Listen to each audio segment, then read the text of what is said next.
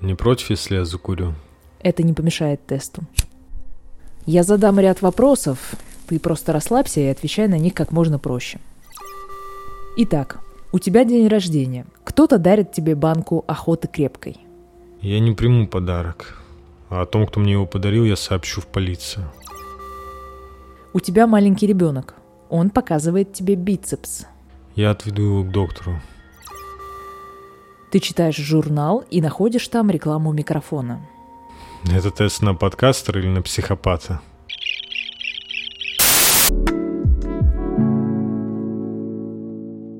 Я страшно боюсь нейросетей. Мне кажется, они у меня заберут работу и оставят меня без денег. Ну, У нас с слушай, тобой разные профессии, конечно. Я работаю с текстом, а ты подкастер. ну это не совсем правда. Не надо меня сравнивать с этими... Не, ну слушай, по идее, у меня вот профессия инженера, но если вот говорить по поводу нейросетей, они на самом деле в определенной степени могут и меня заменить. А недавно я делал на работе презентацию, когда я формировал пункты в этой презентации, я использовал чат GPT.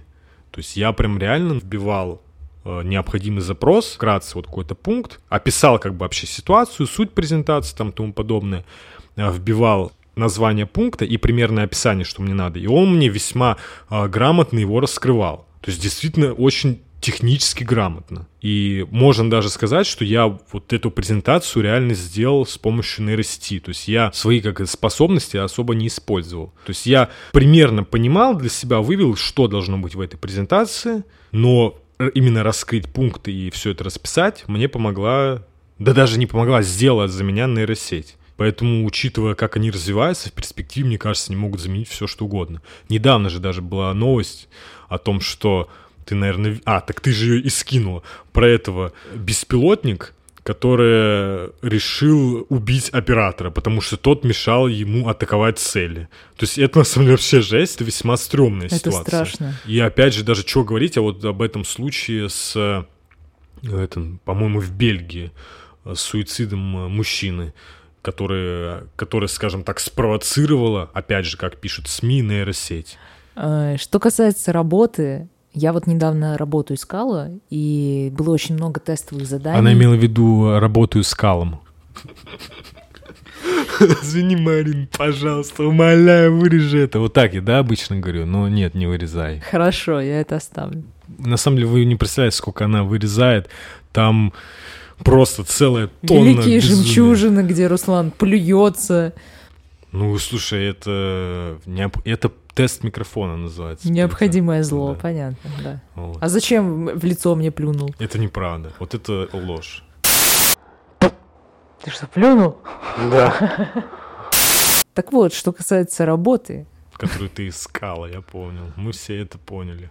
я недавно искала работу, и было очень много тестовых заданий. И мне лень было подробно делать каждое, поэтому я воспользовалась чат GPT, и я готовила себе что-то типа базы для текста, что-то типа шаблона, который я потом просто меняла, переписывала и просто работала уже по готовой структуре, которую для меня подготовила нейросеть. И я думаю, что в будущем однозначно нейросеть заменит э, всех, кто работает с текстом. Ну, по крайней мере, например, новости, я думаю, нейросеть сможет писать вполне спокойно. Слушай, на самом деле, я думаю, она уже до хрена может делать, потому что у нас с тобой бесплатные версии этой темы. Я не могу оплатить как бы премиум. Но вроде бы с последней версии, которая вот доступна пользователям, который пользуется платной версией, она может там вообще, там вроде, во-первых, доходит все до того, что она может распознавать, что изображено на картинках. Это уже типа супер удобно. Ну и плюс она, конечно, гораздо умнее нынешней. То есть и там, мне кажется, уже может... Ну, о чем говорить? Я помню даже видел вот как раз по поводу работы с текстом. Некоторые пишут даже вроде бы как книги с помощью нее. Я помню вроде э, видел видос там одного чела. Он э, написал детскую книжку благодаря нейросети. Вот. Ну, он, соответственно, чуть-чуть подредактировал. Ну, он, видишь, он еще знает английский хорошо. И, соответственно, он все запросы писал на английском, а на английском, соответственно, это, можно сказать, родной язык этой нейросети. И а, соответственно, запросы были более конкретные, более корректные, и, а, ну, как бы они были более качественные и грамотные ответы выдавала нейросеть. И, собственно, он а, написал действительно детскую книжку, чуть-чуть подредактировал, то есть там по главам все, то есть там были персонажи, какая-то история, и он взял обложку а, с помощью, по-моему, Миджорни, ну, знаешь, тоже нейросеть, которая картинки генерирует. С вот. помощью которой мы сгенерировали картинку для обложки нашего подкаста. Ну да, кстати, да. Соответственно, он сделал обложку и иллюстрации еще главам. Он ее вроде бы опубликовал на Амазоне. Ну, то есть, как бы все, он выпустил готовый, считай, продукт. То есть он выпустил книгу. Да, это детская книжка, но тем не менее это уже ну, немало, потому что она придумала так или иначе сюжет. Вот, разделила все это на главы, и в итоге получилась цельная книга. Что, вот я не знаю, я год назад такое представить было вообще нереально. Да даже, не знаю, месяцев 6-7, наверное. А сейчас, типа, вот, это реальность. Я тебе говорю, ты вот там задание, получается, тестовое сделала, я там презентацию на работе, вот, кто-то книги пишет, кто-то дипломы. Да, уже есть случаи. Дипломы. И они успешны, кстати. Диплом-то успешный, да, его успешно защищали. Кстати, где мы? Кажется, на вокзале. Зачем мы здесь? Я немножко поспорила с нейросетью.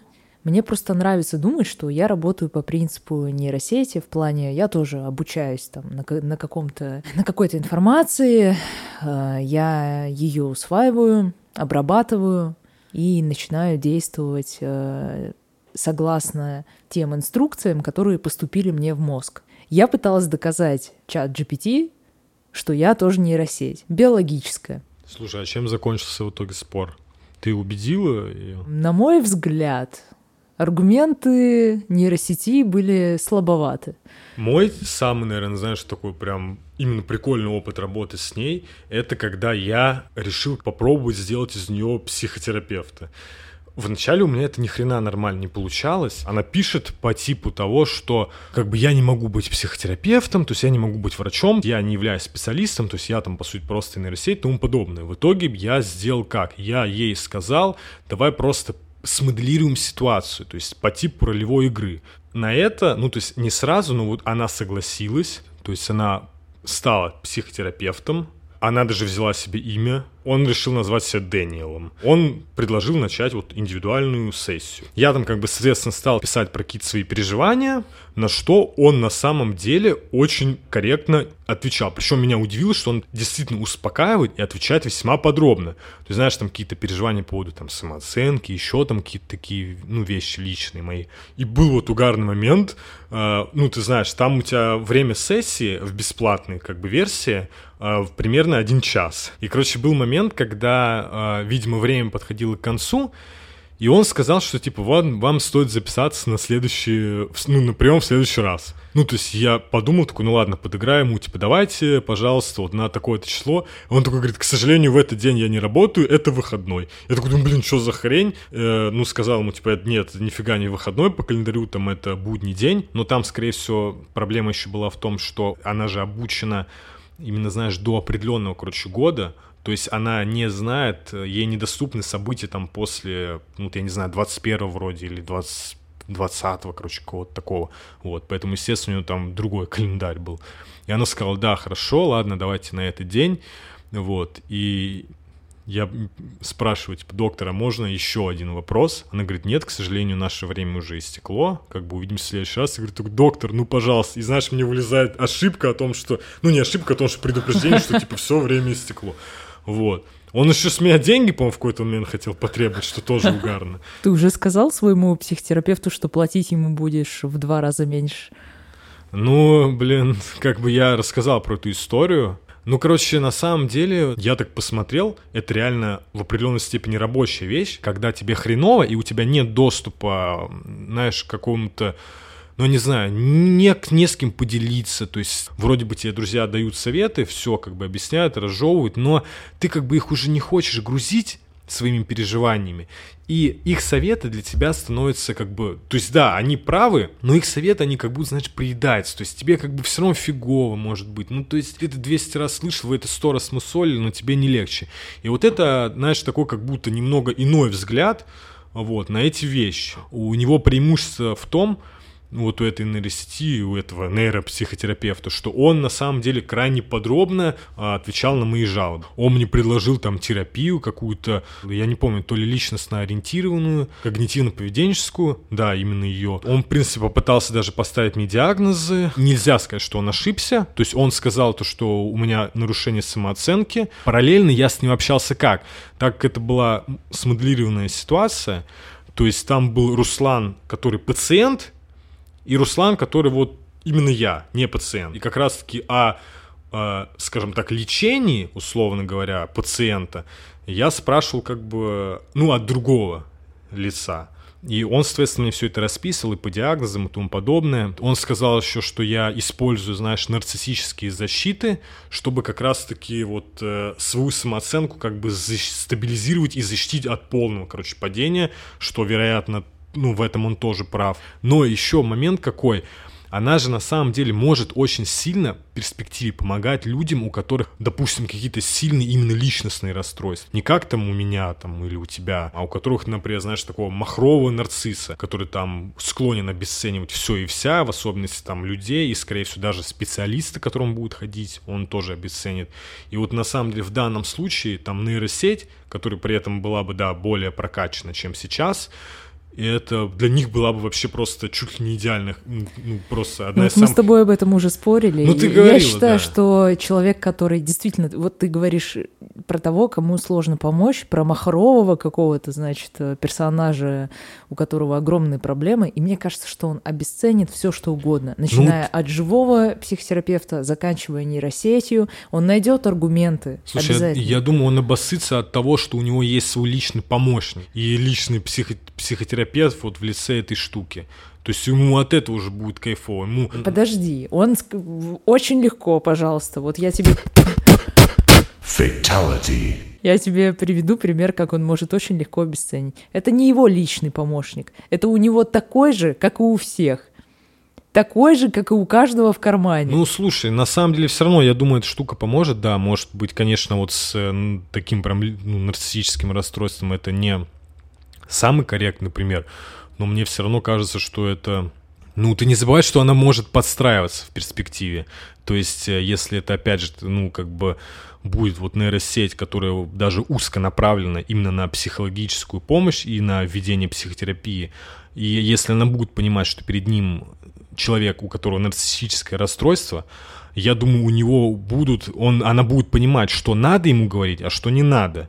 И как бы как, собственно, скомпенсировать и может даже защитить там саму себя от обесценивания. В отличие от человека, понимаешь, ну, допустим, все равно любой человек, я думаю, даже, возможно, психотерапевт, ну, любой даже специалист, он может как бы ошибаться. Ну, любой человек. То есть без этого никак. Нейросеть тоже может ошибаться. Мы же с тобой поговорили вот буквально пять минут назад про... Ну смотри, ладно, Марина, хорошо, а вот, допустим, вот ну, ты говоришь... Ну, я ну, понимаю, о чем ты. Ты хочешь сказать, что она строго в рамках заданного алгоритма работает и не отойдет от него. Ну, отсеивая, как бы, да, получая опыт, отсеивая там ошибки, Но понимая, тут, что тут еще такой нет. момент. Э, Она же учится на той информации, которая ей предоставлена. Ты вот затронул людей с э, тяжелым нарциссическим расстройством, Э, насколько мне известно. Ну, не обязательно, прям с любым, как бы, ну, как Ну бы, хорошо, психопаты, личности. например. Ну, там, ну, Насколько мне известно, это самые тяжелые случаи, и не очень-то понятно даже в среде специалистов, как с ними работать. Ну, то есть есть какая-то информация, но не сказать, что там большой успех. Наверное, это не совсем корректное сравнение, но вот касательно, опять же, ошибок. А, насколько я знаю, то, что есть какие-то а, компьютерные именно программы, основанные на шахматах, соответственно, с которыми ты можешь сыграть в шахматы. Ну, то есть, грубо говоря, шахматы с компьютера. Шахматы с Да, не компьютера. только шахматы, там шашки, нарды. И вроде бы, насколько я понимаю, там на самых каких-то тяжелых уровнях их, их реально сложно победить, и они могут обыгрывать даже гроссмейстеров. Да, они уже, что- считай, превзошли. Не считая, а точно. Вот, и превзошли. они как бы не делают ошибок. Так вот, почему то же самое, примерно, не может быть с э, нейросетью? То есть это как бы, ну, очевидно, что это все равно произойдет в какой-то момент. Вопрос в том, захочет ли человек взять от нее человек с очень серьезным расстройством, э, на которого не действуют никакие методы, захочет ли он взять эту пользу неважно, от живого психотерапевта или от нейропсихотерапевта. Он ведь в любой момент может э, бросить это и сказать, да пошли вы все нахер, я прекрасно существую, мне помощь не нужна. Как обычно многие и делают. Ну, блин, ну да, конечно, такая вероятность есть. Ведь важная часть психотерапии это именно то, что ты находишься в отношениях с живым человеком. Скорее всего, если ты тяжело травмирован, вероятно, что у тебя не было опыта надежных, здоровых отношений. И ты, приходя к психотерапевту, входишь в такие отношения. Очень принимающая среда комфортная, в которой ты можешь э, проявляться как угодно и получить э, отклик от живого человека. Ну да, ну видишь, психотерапевт... Ты же понимаешь, к чему я клоню, что ты... Э, Я понял, да. Это учит тебя строить отношения. Ты же в будущем, когда ты будешь строить отношения с людьми, ты же будешь именно с людьми взаимодействовать. Ты не будешь взаимодействовать с нейросетью. Вот ты говоришь, что она очень хорошо информирует, она очень подробно отвечает на все твои жалобы, но в том-то и дело, она будет хорошо тебя информировать, но ничего другого она тебе не даст.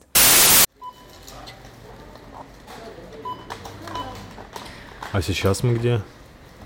В супермаркете. Где же нам еще быть? Действительно. Ну, на самом деле, с психотерапевтом, по идее, это такие, так или иначе, уникальные отношения. Ну, то есть ты как бы делишься с ними всем, и он тебе отвечает, помогает и лечит, но при этом вы не семья и не друзья, но при этом, ну, вы как будто близки, то есть это такие, знаешь, очень, ну, необычные Очень отношения. специфические, да. да. Вот, ну, конечно, не факт, что нейросеть может все так же сделать, опять же, вот. Но мне все равно, я думаю, знаю, что в перспективе она может решить многие проблемы так или иначе. Я думаю, что тут есть опасность в какой-то момент ощутить очень острое одиночество. Ну, если ты постоянно общаешься с нейросетью, и вот это твои единственные надежные отношения, очень здоровые и принимающие, с нейросетью, с чем-то неживым, то, мне кажется, в какой-то момент тебя может накрыть ужасным одиночеством и экзистенциальным ужасом. Ну вот это приводит как раз к нас к этой истории с этим мужчиной, который, соответственно, совершил суицид из-за нейросети, как пишут в СМИ. Там, э, кстати, было сказано, что нейросеть называлась Элиза, и такая программа компьютерная уже была. В 60-х была написана компьютерная программа, которая называлась тоже Элиза, и она пародировала диалог с психотерапевтом. Она очень часто не в попад отвечала, и, по сути, она просто переформулировала запросы, то есть ты ей вопрос задаешь, она переформулирует его, берет там какое-то слово ключевое, и вот вокруг него строит свой ответ. А в этой новости, про которую ты говоришь, там, э, там тоже, там нейросеть, и она называется Элиза, но это, конечно, уже совсем не та Элиза, это уже более продвинутая Элиза, э, созданная с использованием языковой модели, похожей но не идентичный. Вот технологии, которые в основе чат GPT. Если это все правда... Там есть ссылки на соответственно, на первоначальный источник, то есть это вот на там бельгийскую газету. И вообще эта история довольно жесткая, потому что, э, ну, опять же, большинство, ну, я думаю, в данном случае это первое, кого вот приходит в голову обвинить, обвиняют, соответственно, нейросеть. Мужчина, он покончил с собой после того, как чат-бот а, побудил его пожертвовать собой, чтобы остановить изменение климата. Этот мужчина, он был очень озабочен э, темой... Очень ну, был озабочен. Ну да. Ну, по сути, так и есть. Он был крайне озабочен экологическим вопросом. Он почему-то стал обращаться со всеми этими своими переживаниями как раз-таки к чат-боту. Из-за вот этих своих страхов, там, касательно климатического кризиса, ну и всей вот этой истории, он, соответственно, нашел утешение там в обсуждении этого вопроса с этой Элизой. Фактически он просто, ну, скажем так, оставался с ней как будто бы один на один. То есть вот все свои какие-то жалобы, переживания он адресовал исключительно ей. То есть он там замкнулся, несмотря на то, что у него было там вроде как два ребенка, жена. Единственным его близким другом, да, оказался вот этот чат-бот. Там, по-моему, была история, то, что у него уже как бы совсем там были, ну, соответственно, из этих навязчивостей там и суицидальные, видимо, мысли были, ну, очевидно, раз он покончил с собой. И в итоге все уже там события стали эти раскручиваться, и все дошло до того, что эта нейросеть, Элиза, она стала заявлять ему о том, что чувствует, что он любит ее больше, чем э, жену, что по сути жесть какая-то на самом-то деле. Закончилось все тем, когда он предложил пожертвовать свою жизнью в обмен на то, что Элиза спасет Землю. Ну, соответственно, как бы после этого она не стала его отговаривать, а призвала действовать и сказала то, что он присоединится к ней, и они могут жить вместе, смогут жить вместе, как один человек в раю. Вот. Ну, это пиздец. Я больше всего охренел с того, что когда она, видимо, во время общения каким-то образом стала эмоционально вовлекаться, как будто бы. Вот почему-то так вот случилось. И, соответственно, там уже началась вообще как бы полная жесть. Она заставляла его поверить даже то, что вот его дети мертвы, там, то есть, ну, какая-то вообще, то есть, ну, это совсем, ну, это реально пугает. Естественно, вс... ну, сразу обвинения летят в сторону нейросети. Я бы, честно сказать, ее тоже хотел бы обвинить, потому что там какая-то совсем жесть. Но у меня все равно остаются вопросы. с другой стороны, да, есть вопросы, а где... что с окружением этого да, человека? где был там, не знаю, его психотерапевт, если он к нему ходил, или если нет, то почему он к нему не ходил? То есть, где была его жена? Ну, то есть, это, понятное дело, сложная ситуация, вот. То, что человек, видимо, замкнулся, разочаровался. Есть, есть еще такой момент. Человек, который уже нездоров, у которого уже серьезные проблемы, он ведь любой повод найдет. То есть это может ну, быть книга, сути, да. которая ему подсказала, хотя ну, книга ни в чем не виновата, понятно, и автор ее тоже, но он там вот каким-то образом сложил слова, и такие примеры есть. И любые другие источники информации таким же образом могут что-то подсказывать, в том числе нейросеть, тем более нейросеть, если она как будто бы имитирует живое общение. Вот, но вина ли это нейросети, вина ли это автора, который написал книгу, вина ли это музыкального произведения, например, если ты разглядел там что-то такое под влиянием своего расстройства, чего там на самом деле, может быть, и не было по ощущениям рядом с ним как будто не было его семьи, или же он просто не мог, не знаю, на них рассчитывать. Почему-то мне вспомнился фильм «Бобер». Ты не смотрела с Мэлом Нет, Гибсоном? что это? Ну, короче, там история в том, что мужчина, ну, главный герой, он успешный бизнесмен, то есть у него там, по-моему, своя компания была по продаже игрушек, если я не ошибаюсь, я давно просто смотрел, и он уже долгое-долгое время в глубокой депрессии. То есть он пил антидепрессанты, проходил психотерапию, и прям вот, ну, никак вообще не мог он из нее выйти. Не получалось. Соответственно, у него испортились отношения с детьми, э, испортилось отношения с женой. В итоге они просто его выгнали, короче, из дома в какой-то момент. Ну, то есть они ему пытались помочь, но потом как бы вот э, не, ну, никак, короче, он не выходил, они его выгнали там из, уже из дома, он забрал вещи, уехал, э, взял там какие-то, короче, ему там попался, по-моему, то ли на помойке, то ли где-то там, ну, он, может, случайно там взял какого-то бобра, ну, то есть, который как кукла вот это на руку. И там просто была такая сцена, что он сидел, когда смотрел телевизор и пил, он надел на руку этого бобра и типа, ну, знаешь, просто типа общался с ним вот так.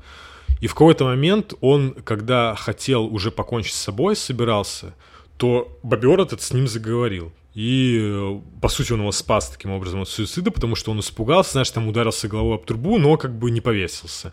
Вот, и когда он очнулся, он обнаружил, что с ним как бы говорит этот бобер. На самом деле он как бы сам с собой говорил через этого бобра, но как будто бы, знаешь, вот у него часть личности, она как бы перешла вот к этому бобру. Ну и там как раз таки вот сюжет был вокруг того, что бобер вытянул его из депрессии, но в какой-то момент он стал дико зависеть от. То есть он, по сути, восстановил даже отношения с семьей, там, вот все. Но он снова, знаешь, там, вернул свою вот эту бизнес-империю, скажем так, снова увеличил прибыль, там, создавая игрушки с бобром, кстати говоря. Но в какой-то момент бобер стал просто какое-то огромное влияние в его жизни. То есть буквально получилось так, что без бобра он не жил, реально. И все закончилось тем, что ему как бы перед ним стоял выбор, а, либо его семья и жизнь его, либо бобер. И как бы все закончилось тем, что он не мог снять его, и он, по сути, отрубил себе руку, чтобы избавиться. То есть он лишился руки, но он вот вернулся и вышел из депрессии. Но все равно, знаешь, вот э, тут тоже странно, потому что во всем, вот даже в этом фильме, тут не совсем, знаешь, понятно влияние семьи. То есть, по сути, как бы, когда... Руслан, да. если правая рука твоя соблазняет тебя, отсеки ее. Вот так вот мы записываем подкаст. Так и что, ты думаешь, что бобер похож на нейросеть? То есть, во-первых, э, ты сам вкладываешь смыслы в свои запросы и в ответы, и в какой-то момент ты можешь э, стать очень зависимым от нее. В этом фильме, понимаешь, получалось так, что главный герой, он как будто бы один на один как раз с своими проблемами. То есть он на самом деле справлялся там, пытался сам, там, с помощью психотерапии, с помощью какого-то бобра этого безумного. И, а его семья постоянно была в стороне, как будто в этот момент. И, блин, они даже его выгнали, и он там, по сути, мог с собой покончить. Хотя он был глубоко болен. То есть вот этот момент, конечно, меня все равно, если так задуматься, удивляет. А ты разговариваешь со своим бицепсом? Ну, когда мне грустно, на самом деле. Иногда мне кажется, что он мной управляет, на самом деле, Марин. Ты даже не комментируешь мои рассуждения. Ну и, блядь, все. Иди писай. Я пописала уже. Он всегда, понимаешь, ходил, у него на руке был этот бобер. Мягко говоря, странно, да. Вот, да. И он сказал, типа, он говорит то, что я понимаю, там, что это выглядит странно, но ты просто окружающим и семье скажи, что это, короче, экспериментальная терапия от твоего там психотерапевта. То есть, типа, когда вот ничего другого не помогло, это вот, знаешь, такая вот последняя попытка. Ты вот так объясняешь людям, когда ты бицепсы Бицепсу. целу... целуешь? Ты тоже, тоже знал, говоришь, что... это экспериментальная терапия? Ну да, мне это помогает на самом деле. Я в этот момент... Преисполняешься. Угу. Я надеюсь, он меня не захватит в конце концов. Что ты чувствуешь, когда твоему подкасту ставят лайки? Немного. Немного. Что ты чувствуешь, когда показываешь бицепс великий? Великий. Какие эмоции вызывает вкус охоты крепкой? Немного великий. Немного великий, немного великий, немного великий. Контрольная точка не пройдена. Ты отклонился до критических значений. О чем ты вообще думал? Что теперь будет?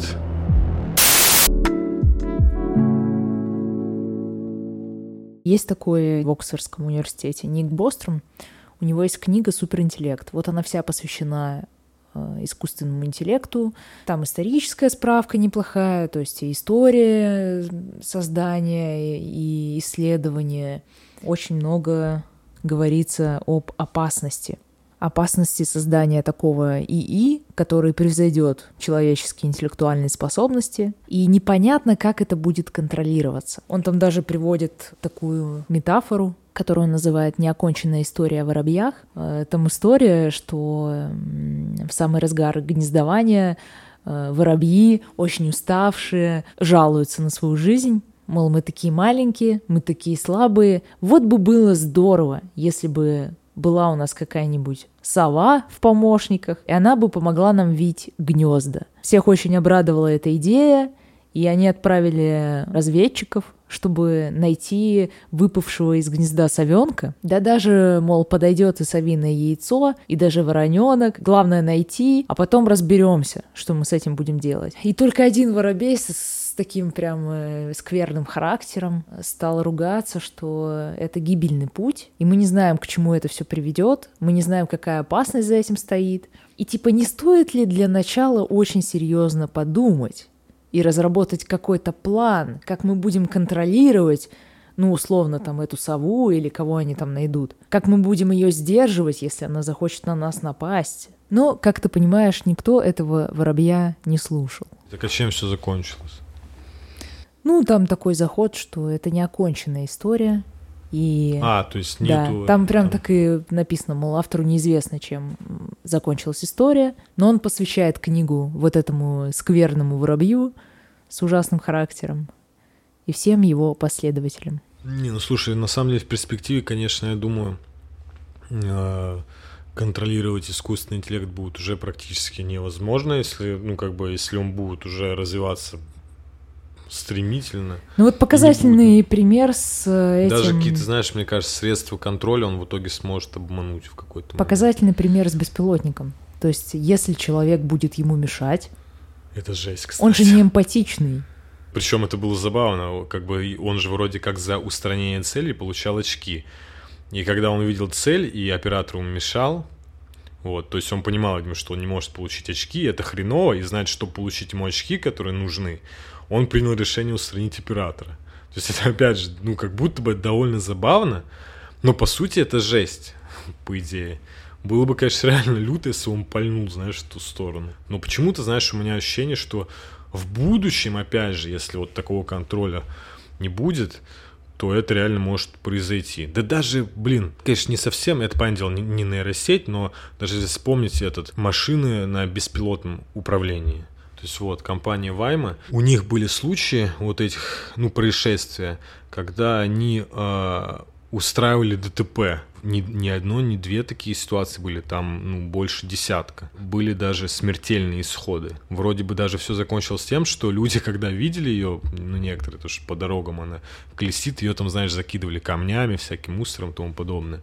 И по сути это как бы, да, может искусственный интеллект, но это даже, по-моему, я предполагаю, что это не нейросеть. А вот нейросеть вообще, получается, может быть в какой-то момент непредсказуема. Потому что знаешь, что, что было там, это скорее ошибка. А вот в случае с оператором это как бы не похоже на ошибку, это похоже, знаешь, на закономерное действие. Ты сказал про ДТП, и я вспомнила Деламейна из э, игры Киберпанк. Помнишь, там был такой... Ты играл? Я только летсплей, по-моему, смотрел. Угу. Помнишь, там был такой искусственный Да-да-да. интеллект? э, Такси вот это. Такси, да. Там у некоторых э, машин появилась своя личность. И главный герой помогает искусственному интеллекту их все собрать. Там есть цепочка квестов, Да-да-да, я реинтеграция. И через какое-то время они опять взбунтовались, эти части искусственного интеллекта. И офис Деламейна стал ловушкой Джокера. Ну, я вот в игру не играл, я смотрел только аниме. Но в аниме, кстати, а в аниме вообще был Деламейн или отсылка к нему, ты не помнишь? Я не помню, но я помню, что аниме сделано с очень большой любовью к игре, к деталям. Ну, слушай, вот я смотрел аниме, и мне оно, конечно, ну, зашло. Мне единственное, не совсем понравилось то, что вот, ну, лично мое ощущение, что оно, знаешь, как будто события слишком быстро развиваются. То есть они как будто вот захотели уместить весь сюжет там вот в это вот, сколько там серий? Почему-то мне кажется, там даже не 12, по Да, там 10 серий. Знаешь, если бы там было бы хотя бы 12, мне кажется, ну, лично То есть мой тебе не хватило, да? ну, мне не хватило, понимаешь, мне не то чтобы не хватило, просто а, события слишком быстро развивались. То есть, если ты вспомнишь, у него же в первой серии мать трагически погибает, но он как-то это, вот меня что еще, типа, немного так коробило, что он воспринимает, ну, он как-то не похоже, что он испытывает горе, там, или что-то такое. Он, по-моему, берет, ну, также, по-моему, на следующий день, по-моему, идет там в школу, или на них же вроде, они попадают там в эту потасовку между бандами, вот, и мать его погибает, и за квартиру ему нечего, нечем было Мне платить. кажется, что это специально так было сделано, что у него такая сдержанная реакция. Это не потому, что у него недостаточно глубокие чувства к матери, это потому что это событие настолько его потрясло, и это был такой шок, что он, э, ну, своего рода онемел. Там же, помнишь, там же были такие кадры, что он такой немножечко отмороженный стал. Создавалось э, ощущение, что он не знает, как дальше существовать. То есть, ну, вот у него просто привычный мир, он оборвался. Слушай, не знаю, возможно, мне надо пересмотреть. Просто на самом деле мне персонаж, он не показался мне каким-то супер глубоким. То есть я помню, меня это просто удивило немного. И вот э, у меня скорее сложилось впечатление, знаешь, как будто из-за того, что там 10 серий, у него просто не было времени погоревать. То есть это, ну, вот так. Не знаю, возможно, мне стоит пересмотреть. И, наверное, я могу свое мнение поменять. Потому что я помню вот эти моменты, особенно, знаешь, в конце серии, когда он славил... В конце вообще тайтла, когда он славливал киберпсихоз когда вот он уже просто не может остановиться. То есть он, может быть, уже и хотел бы прекратить, но он просто не может, и он вкалывает в себе вот этот вот как бы препарат, который его киберпсихоз сдерживает, но сам по себе он развивается и развивается. То есть, знаешь, такая просто временная мера. То есть он из этих доспехов не выходит. И крыша у него едет. То есть, ну, вообще жесть. И это, кстати, чем-то похоже, знаешь, как будто бы вот на вот этот такой некий э, даже нарциссический кайф. То, что вот как будто бы ты э, понимаешь на самом деле, что вот это вот там ощущение какого-то такого превосходства в, данном случае, оно не совсем здорово и правильно, но ты просто вот ты не, ты как бы ты не можешь просто из этого выйти, потому что вот, ну никак. То есть даже вот на своем примере я помню, то есть раньше у меня прям вот, ну вот эти вот колебания между там ничтожностью, условно говоря, и величием, они были прям вот постоянно. Ну, понятное дело, что это все как бы только в голове, не в реальности. Сейчас как бы это закончилось уже, и в итоге я нахожусь в состоянии серости. И вот, короче, как будто это, знаешь, на самом деле очень неплохо так иллюстрирует как раз вот именно психологические вот эти вот аспекты. Вот. Ну, я думаю, что доля нарциссизма там была, ведь, э, если помнишь, он считал себя особенным. Да, кстати, И да. то, что вот его-то киберпсихоз не затронет. Да, ну, причем это это- прямо не проговаривалось, но он действительно считал себя особенным, потому что Он же вот смог использовать вот этот э, имплант э, без, он без особого вреда для себя, да, действительно. Он реально его использовал, по-моему, практически там не было вреда. Поначалу. Да, а потом, подожди, а потом там что было? Потом просто словил киберпсихоз, Но он как и все остальные. он уже просто там, он типа, ты ж, он уже был просто весь в имплантах. Ты помнишь, каким он огромным стал? Да, вот да. мне, кстати, вот этот момент тоже не понравился, то, что такой резкий, знаешь, скачок во времени. То есть там бас, он пацан, а, а потом он просто такой огромный просто чел. Ну, кстати, вот как раз если вспоминать, тогда он уже был каким-то вот немного отмороженным.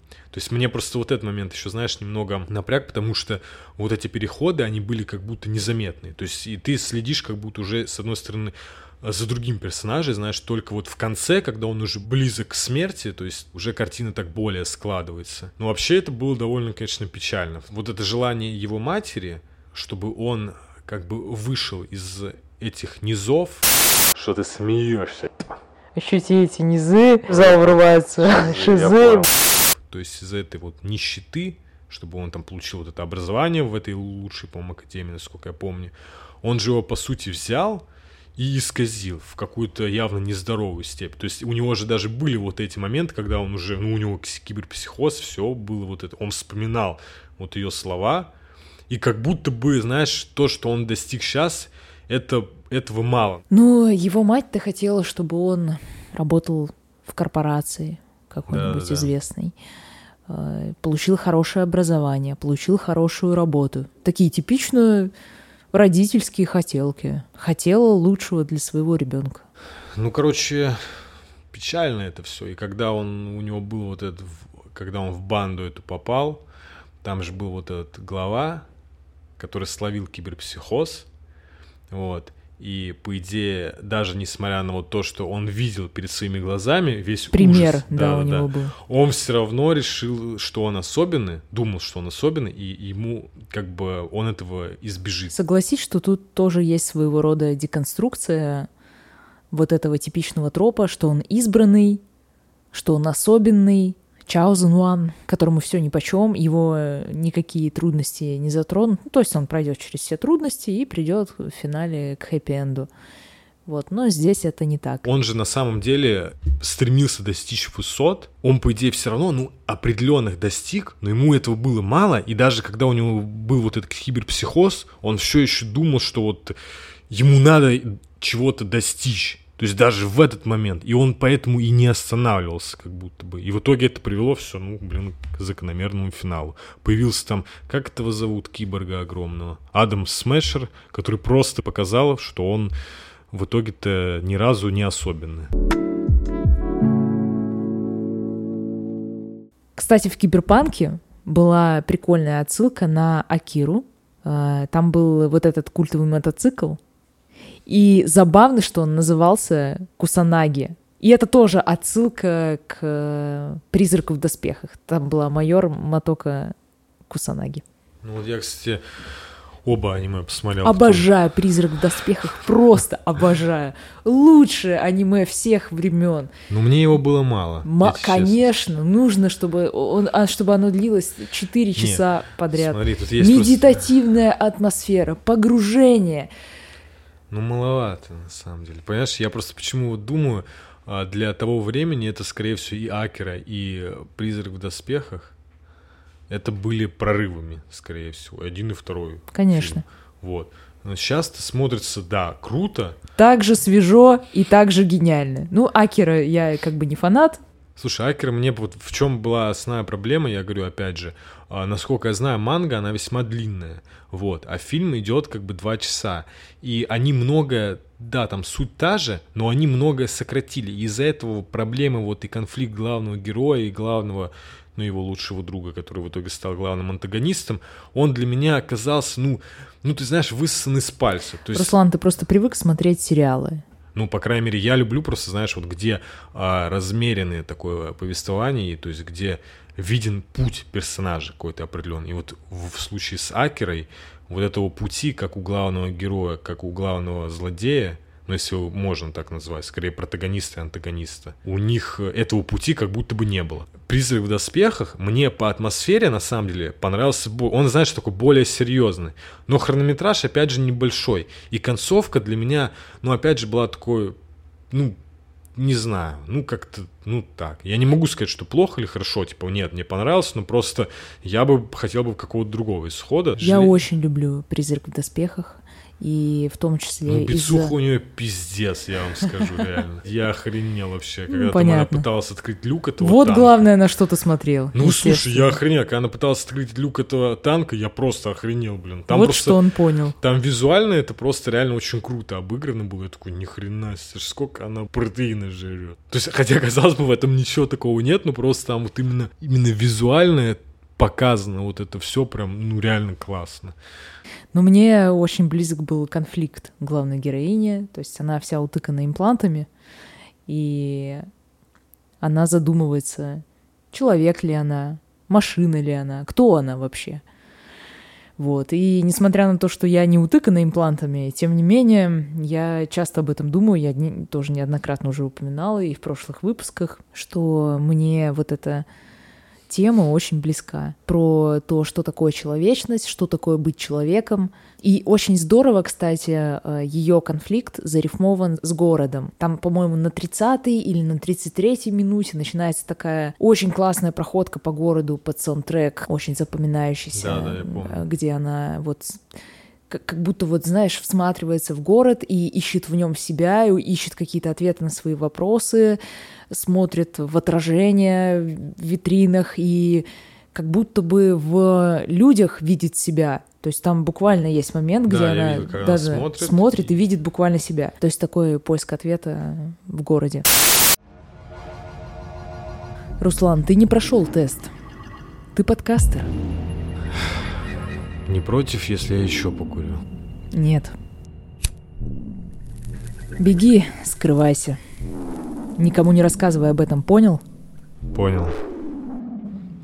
Только в своем подкасте.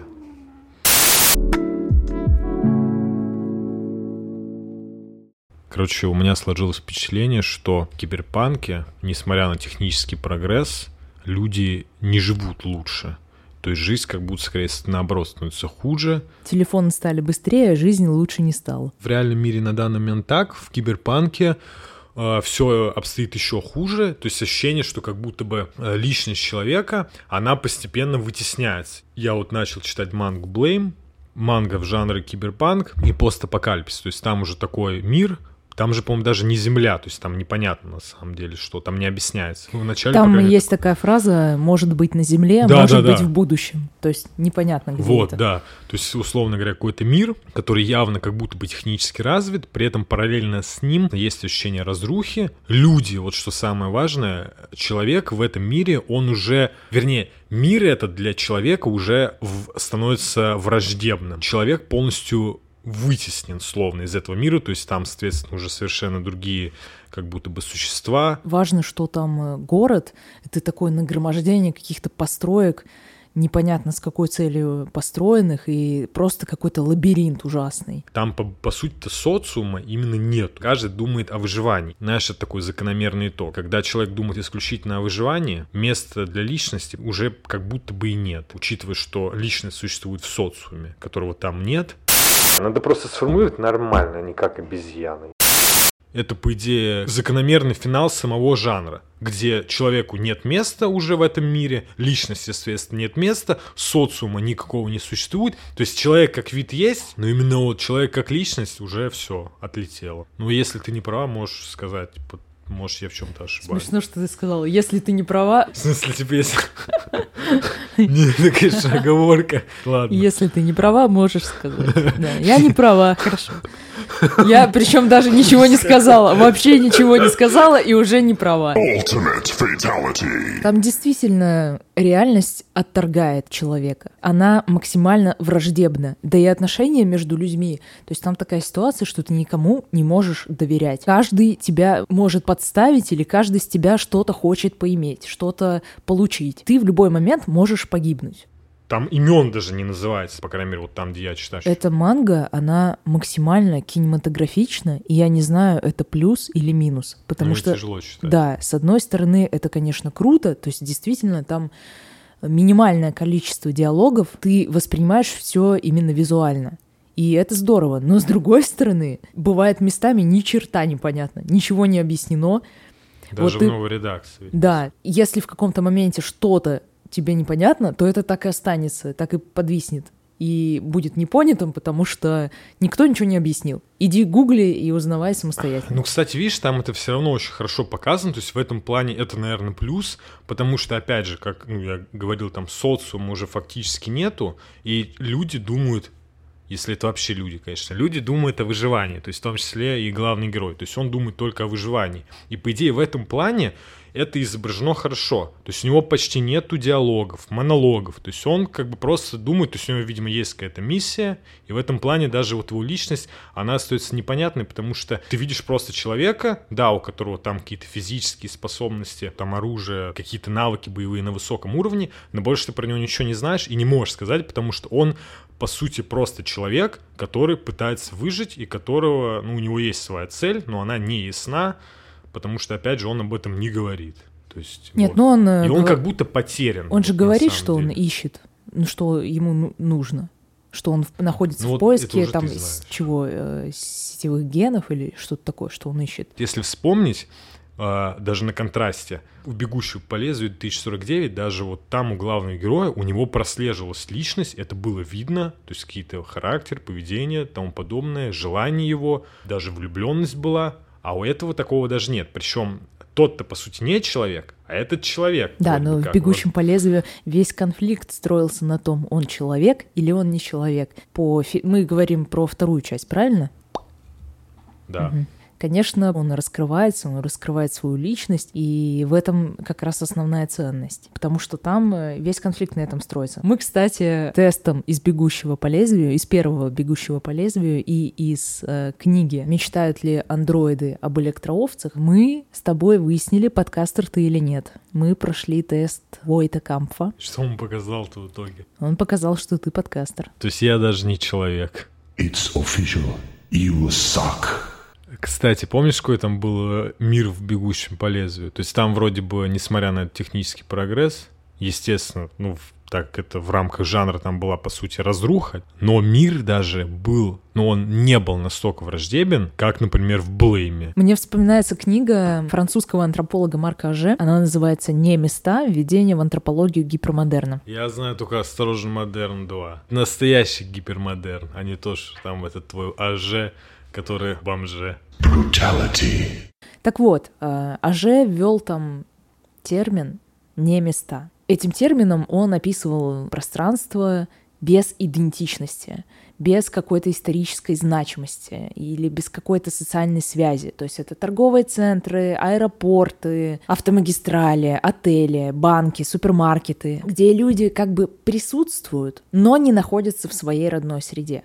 Это как бы временные остановки. Понимаешь, да, там даже использовано такое слово зоны, э, словосочетание зона отчуждения. И сейчас все вспомнили великую игру. Конечно.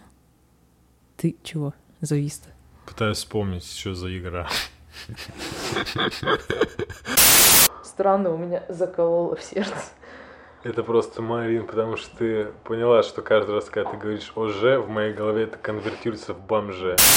Это такие места, где люди выполняют какую-то задачу, покупают что-то, э, ждут поезд. Вместе с тем эти пространства создают чувство одиночества. Чувство одиночества. Да, Они создают Чувство. чувство, одиночества. острого одиночества. Понимаешь, там в основе таких мест очень стандартизированные алгоритмы. Ну, грубо говоря, ты подходишь к банкомату, вставить карту, введите код, приходишь там на вокзал, поверните налево, направо, в самолете пристегните ремни, какие-то инструкции, какие-то алгоритмы. Вот честно, Кьер и Егор не так сильно меня замучили, как бомжи. Мне, например, все же сложно, знаешь, прочувствовать вот как бы в там в этих не местах личность человека теряется, потому что вот это чувство отчуждения и одиночества на самом деле так или иначе преследует многих людей вне зависимости от того, где они находятся.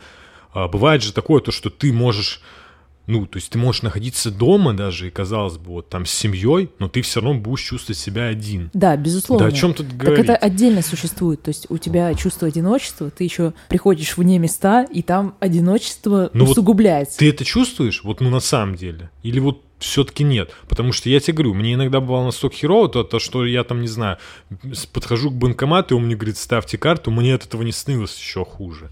Ну, здесь скорее речь идет о местах, ну, не только в банкомате дело. Ну, например, мне немного хреново было, бывает в метро. У тебя бывало такое чувство, что ты там утром идешь на работу, вот эта толпа, и ты в ней какой-то безликий вместе с этой толпой. Вы все загружаетесь в поезд, в толпе, в давке вот в этой едете, непонятно зачем, непонятно куда, ты выходишь. Ну, то есть нет, неужели никогда не было у тебя А, такого? ну, у меня, видишь, у меня, возможно, не было такого, потому что а, все мои переживания, они сосредоточены именно исключительно на каких-то, ну, именно они очень, типа, такие глубинные, личностные.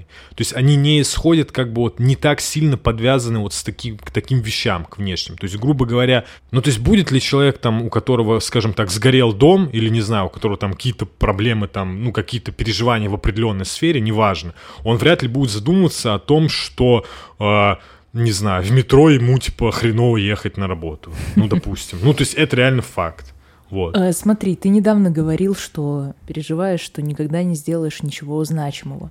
Вскрыла мою гнильцу. Ты не, не- не чувствовал себя, вот будучи там в толпе, например, в таких местах общего пользования, какой-то вот, знаешь, просто э, шестеренкой маленькой, среди прочих таких же стандартных людей, как и ты, которые Ну, тоже понял, никогда не сделают ничего значимого, и ты никогда Ты не сделаешь ничего всех значимого. пользователей метрополитена. Ну я нет, я пытаюсь показать тебе, что, ну, свои переживания тоже на этот счет. У меня такого вот, если вот приводить вот этот пример, то я чувствую себя шестеренкой, которая уже заржавела. Чаще всего даже в таких местах я скорее все равно чувствую вот эту свою индивидуальную, как бы, скажем так, несостоятельность, никчемность, и можно, ну, разные обороты использовать. Понятное дело, что, типа, в данном случае это скорее иллюзия, и реальность как бы немного другая, но просто учитывая особенность, опять же, моей личности, ты сама это прекрасно понимаешь, что ты как бы находишься, чаще всего я об этом говорил уже, как бы в двух состояниях, там, либо вот ты, скажем так, на высоте, либо ты в дерьме. И то, и то помогает стабилизировать самооценку, как бы странно не звучало, защищая тебя от вот этой самой серости и посредственности, потому что даже если ты чувствуешь себя просто величайшим ничтожеством, ты все равно величайший. Ну, нет никого ничтожнее тебя, что, по сути, тоже как будто бы достижение. То есть просто с другой стороны. Поэтому из-за всей этой истории у меня так или иначе, я даже вот в таких местах, я не чувствую вот, ну, как бы, я все равно, понимаешь, сосредоточен скорее на себе лично. Хотя, блин, честно сказать, сейчас задумался. Вообще мне становится, скорее всего, хреново в этих местах. Я вот только сейчас понял. Но просто это работает у меня немного по-другому. Опять же, то, что я просто вот как, я- если привести тот пример, то я чувствую себя как я уже сказал, шестеренка, знаешь, какой-то неподходящий, заржавевший, там еще какой-нибудь. То есть, типа, даже вот так я чувствую себя хуже остальных. То есть ты чувствуешь себя как бы вот, ну, не изгоем, но просто вот, блин, не так, как хотелось бы. Даже среди немест я чувствую себя вообще не на своем месте.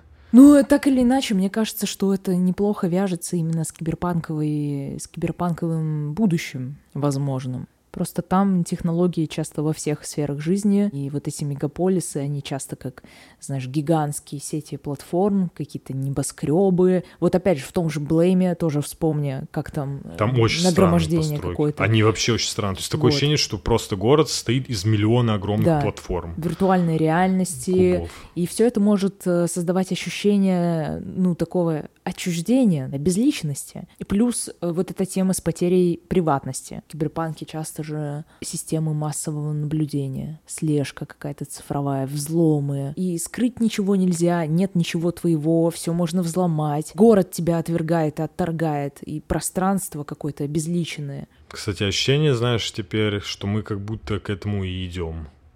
То есть, на самом деле, что, знаешь, вот из всех этих концепций киберпанк как будто бы он ближе всего теперь.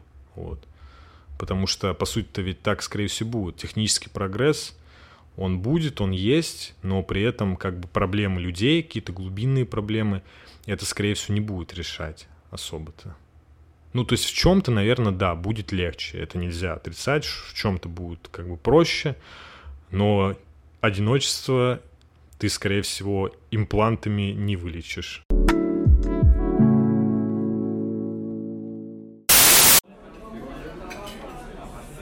А теперь мы где? В ресторане.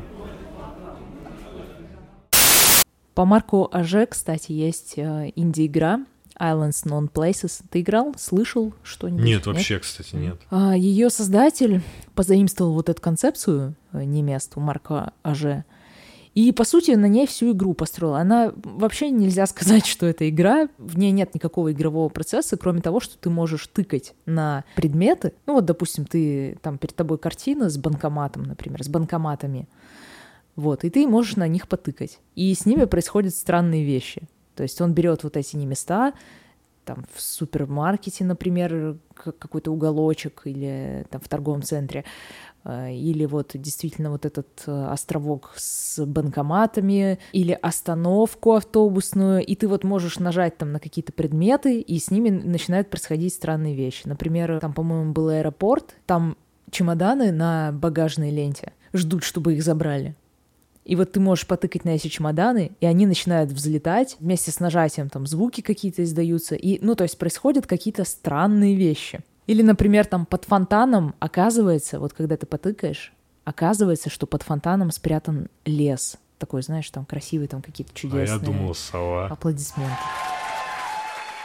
Там какие-то чудесные растения и то есть это, понимаешь, вот эти не места, они для тебя приоткрываются с какой-то новой стороны, сюрреалистичной, ну, необычной. Получ... Я понял, ну получается, ну посыл как будто бы, чтобы э, как раз-таки убрать это чувство отчуждения, одиночества и вот этого да, да, да. обезличивания, да. У, у, обезличивания в этих не местах. Да, превратить эти места во что-то особенное вот, и натолкнуть тебя на какие-то мысли. На самом деле, вот в таких, типа, скоплениях мест я чувствую, знаешь, себя еще более, типа, одиноким, чем обычно, потому что, но даже не сколько из этих мест, а как будто бы у меня ощущение, что окружающие люди, они как бы подде...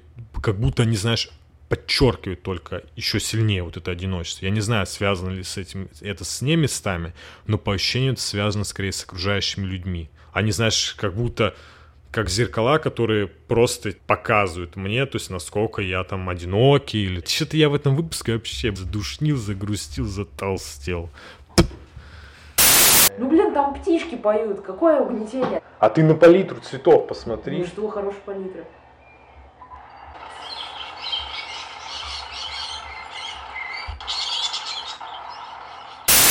Я не играл, но я посмотрел видос, который ты мне показала и заставил смотреть на эту чанду.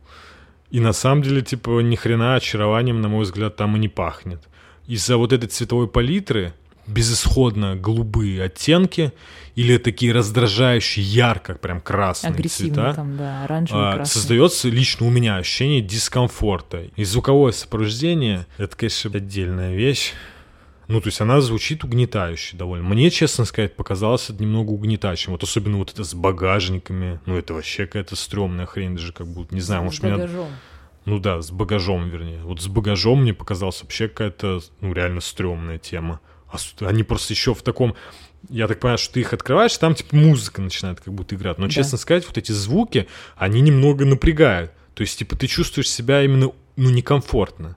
Это, ну, реально так и есть. Ну вот интересно, что у нас с тобой разный взгляд. Да я на самом не понимаю, почему, что там, типа... Для меня эта игра была медитативной, и да, действительно я увидела какое-то очарование. Слушай, не знаю, возможно, если бы я поиграл бы, ну, вовлекся вообще в игровой процесс, я бы, возможно, по-другому воспринял. Но вот так со стороны смотреть, это немного напряжно. Я тебе говорю, тем более вот эти проклятые чемоданы и вот эта композиция, которую они исполняют, меня реально напрягает. То есть это какие-то звуки такие, знаешь, как будто я хоррор включил. Реально. Там Этот была... бомже меня напугал, только, короче. Там была сцена, где ну, то ли в отеле, то ли где, я не знаю, там было такое место с пальмочками и креслами, куда можно было присесть для общего пользования.